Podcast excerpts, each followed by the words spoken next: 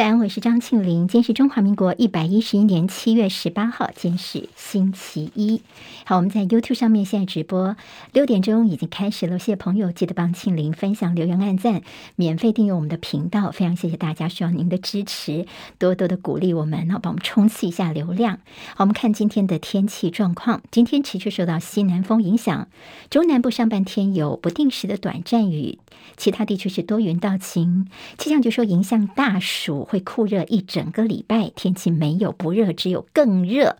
昨天最高温出现在台北市的社子岛，三十八点五度，已经是连续两天达到三十八度，也是昨天全台唯一破三十八度的地方。昨天高温前十名当中，双北就包办了有八名。高温主要的原因是因为太平洋高压势力强，西南风的过山沉降，盆地散热不容易，还有都市的热岛效应造成的好非常的炎热。好，在菲律宾的东方海面上有一个热带扰动，现在有点发展的迹象。不过气象局说，由于太平洋高压的势力实在是太强了，所以应该不太有机会往台湾方向移动。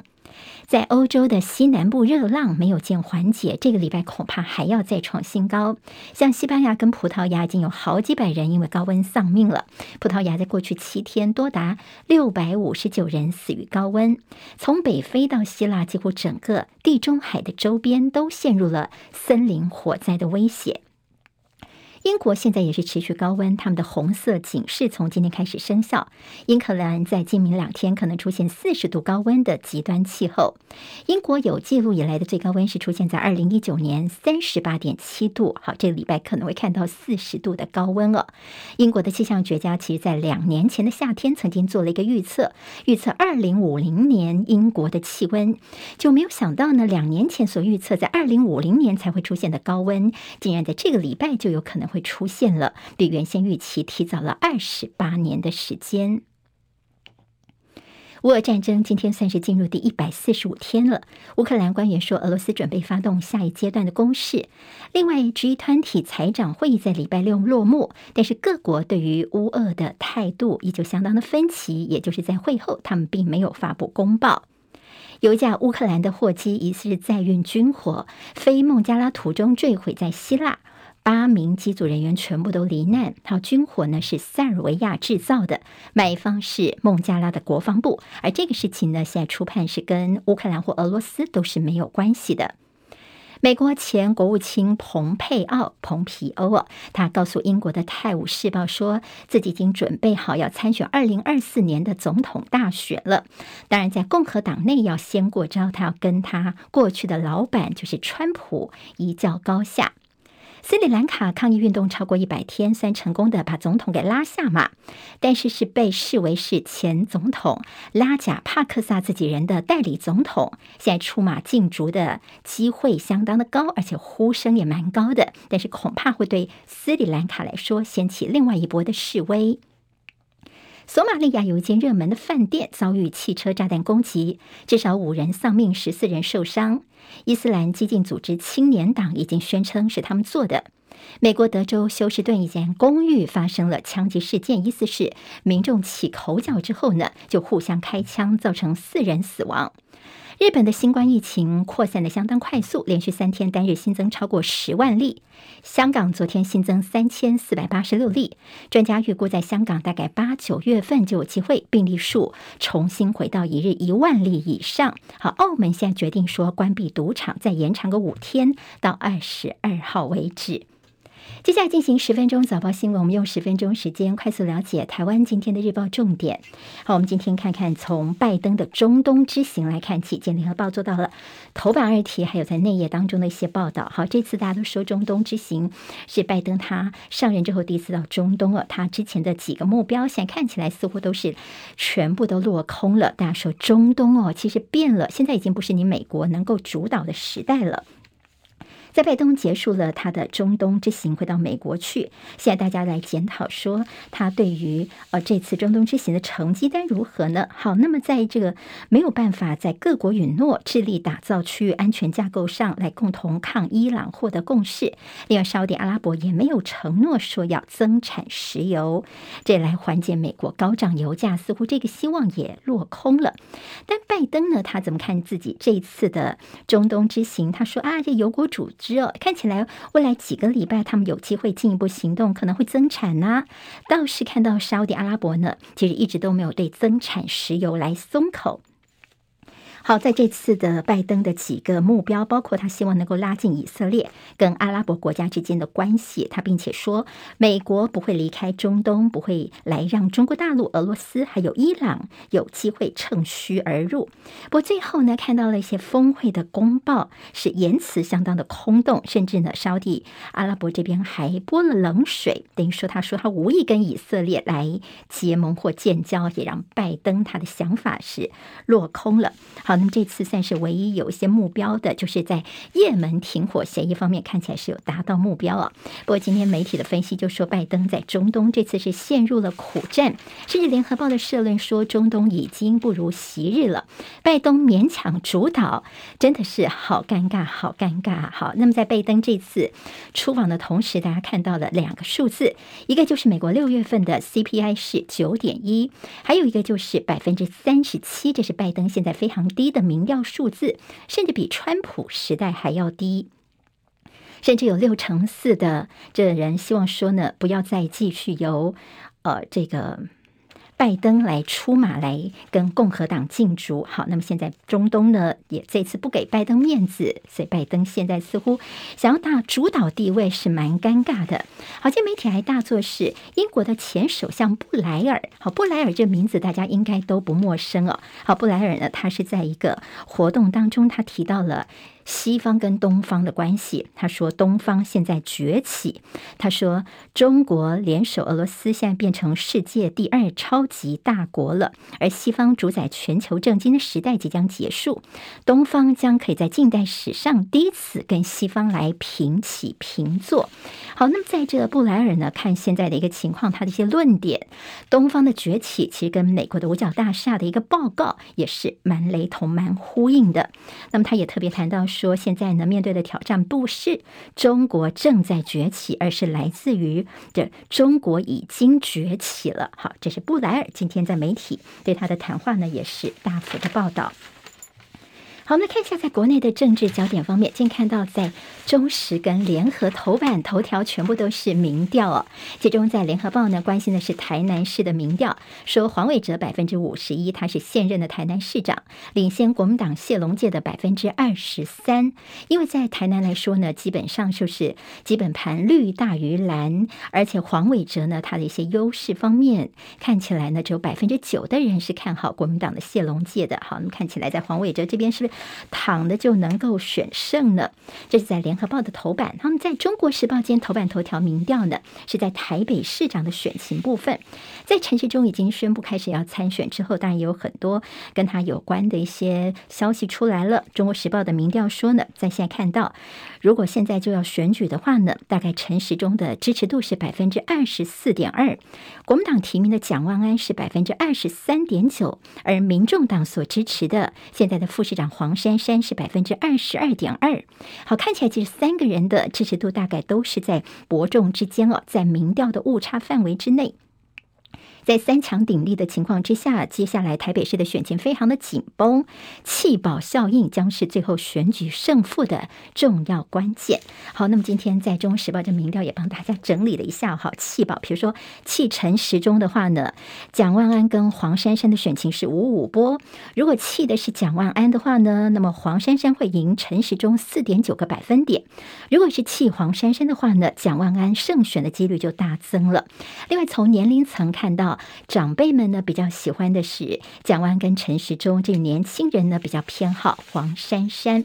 好，在这次选举当中看到说，在这个陈时中哦，他马上就出书了。大家说，哎，你不是才刚刚被提名，但他书早就已经印好准备好了，也签名签的不亦乐乎哦。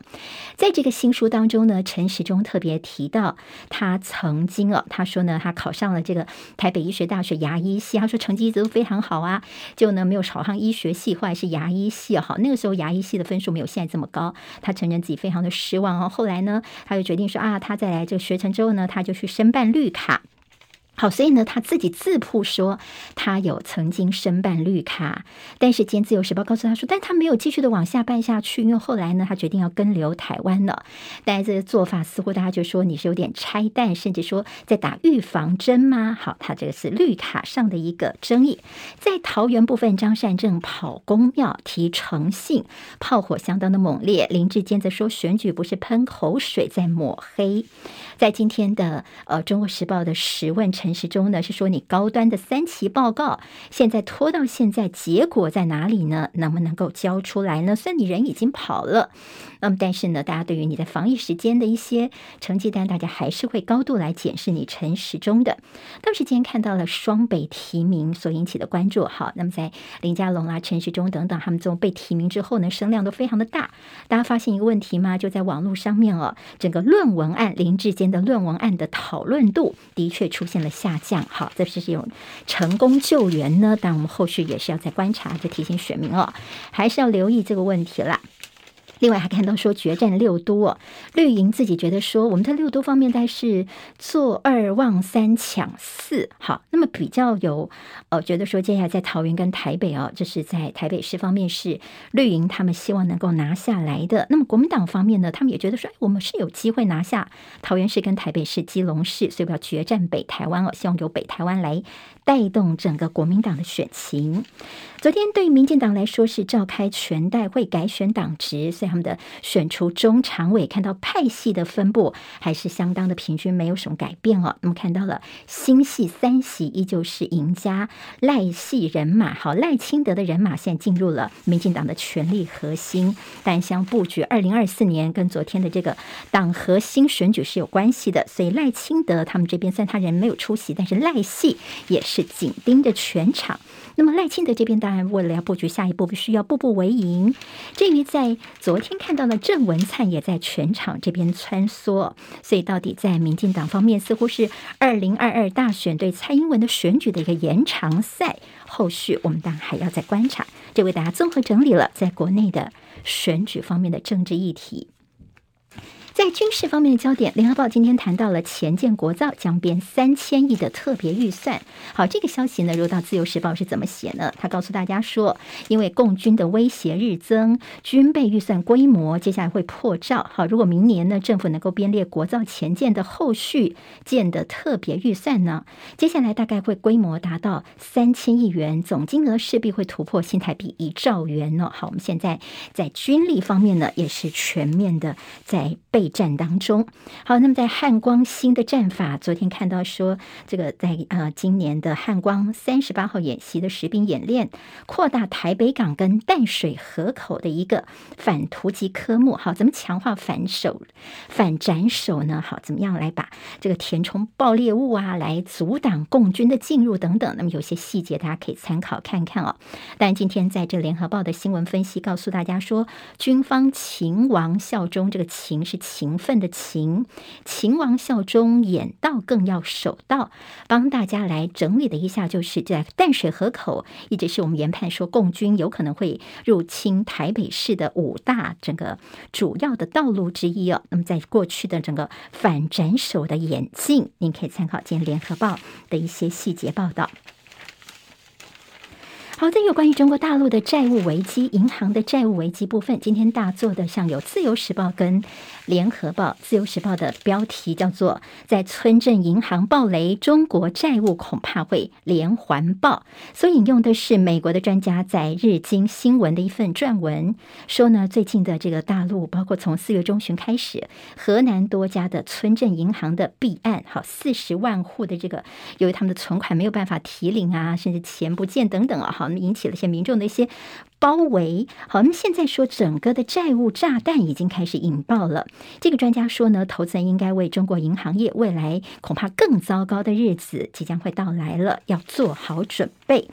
联合报今天在内页的是提醒大家说，这个大陆的前人行行长戴相龙，好，戴相龙这个。的名字哦，但可能大家并不陌生哦。那么他怎么样看大陆的这个烂尾楼的风暴的一些后续？他告诉大家说，不至于会发生像美国二零零七年的这种次贷危机。他也预估说，大陆下半年的经济成长将会超过百分之五，全年成长可能会超过百分之四点五。好，民间则是统计觉得说，大陆的停贷事件的整个扩大，会不会有一些金融风险的一些疑虑呢？那么大陆第二季的成长只有百分之零点四，也引起了关注。两大财经报今天都关心的是台股的表现。好，那么上礼拜五的时候，美股其实表现不错。而在美股的强弹，还有国安基金的撑盘之下，台股现在是蓄势待发，有机会会重新回到万五关卡，这是大家可以关心的。那么这波大戏可以延续到八月份吗？还有就是台积电今年的盈余是上冲兆元，基本面展望优于预期，营收有望突破两兆。好，所谓的两大新的里程碑。对台积电来说，包括今年有机会达成年营收突破新台币两兆元，第二个里程碑就是年度的税前盈余，那么会达到一兆元这样的一个这两大里程碑哦。好，台积电的表现，联准会这个月升息三码，现在看起来这个趋势是应该不会有意外，大家普遍的看法，要有 B 点四、，B 点五疫情再起，要不要接种第四剂呢？黄高斌跟黄立明医生都觉得说，因为现在的疫苗是针对旧的这病毒株。的，所以打下去似乎大家不用特别的催打，但是其实我们也看到国内有些专家说，还是应该要打第四剂，能够防止重症跟住院。自由时报头版头条有谈到这试管婴儿的扩大补助，我们催生了两千六百个宝宝。今天台湾各日报最重要的新闻都在这里喽，赶快赶快订阅，给我们五星评价，给庆铃最最实质的鼓励吧，谢谢大家哦。